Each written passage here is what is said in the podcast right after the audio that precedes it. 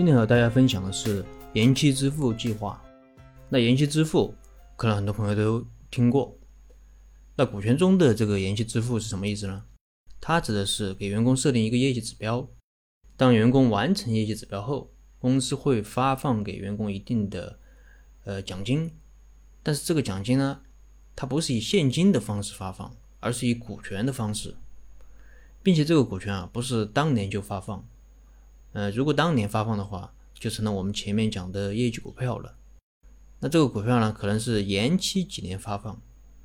这个延期的时间，在国内，呃，国内很多公司呢，它都是五年左右；而在国外，比如说美国，它可能会延期到退休。对员工来说，如果单独使用延期支付的话，那么他主要享受的是股票增值的收益。为什么这样说呢？假设今年员工完成了业绩考核。那么公司授予他一百股股票，每股十元，延期五年支付给员工。如果这五年员工努力工作，让公司的股价涨到了二十元，那么员工就相当于多赚了一千元。但是延期支付它一般不会单独使用，很多时候还是要配合其他的模式一起使用，因为单独使用的话，激励效果来得太慢了。那这对于很多被激励对象来说，他是不能接受的。接下来我们再说一说延期支付的优缺点。延期支付的优缺点就是约束性是比较强的，因为它并不是把收益直接支付给员工，而是延期几年支付。在美国，甚至要退休之后才支付。那员工想要获得收益，就需要在公司干满一定的年限，甚至要干到退休，并且为了不让股票贬值，还得努力的工作。如果中途离职，那沉没成本是非常高的。那除了优点，我们再来看一看它的缺点。它的缺点也是非常明显的，就是激励性是比较弱的。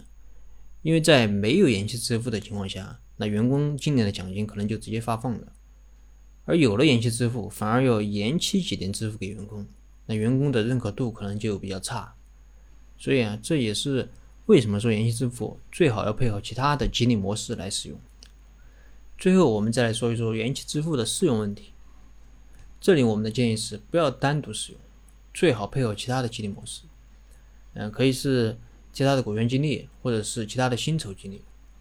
比如说我们用业绩股票，当员工完成业绩后，授予其一定数量的股票，那这些股票股票当年授予一部分，另一部分呢就是通过延期支付的方式来授予。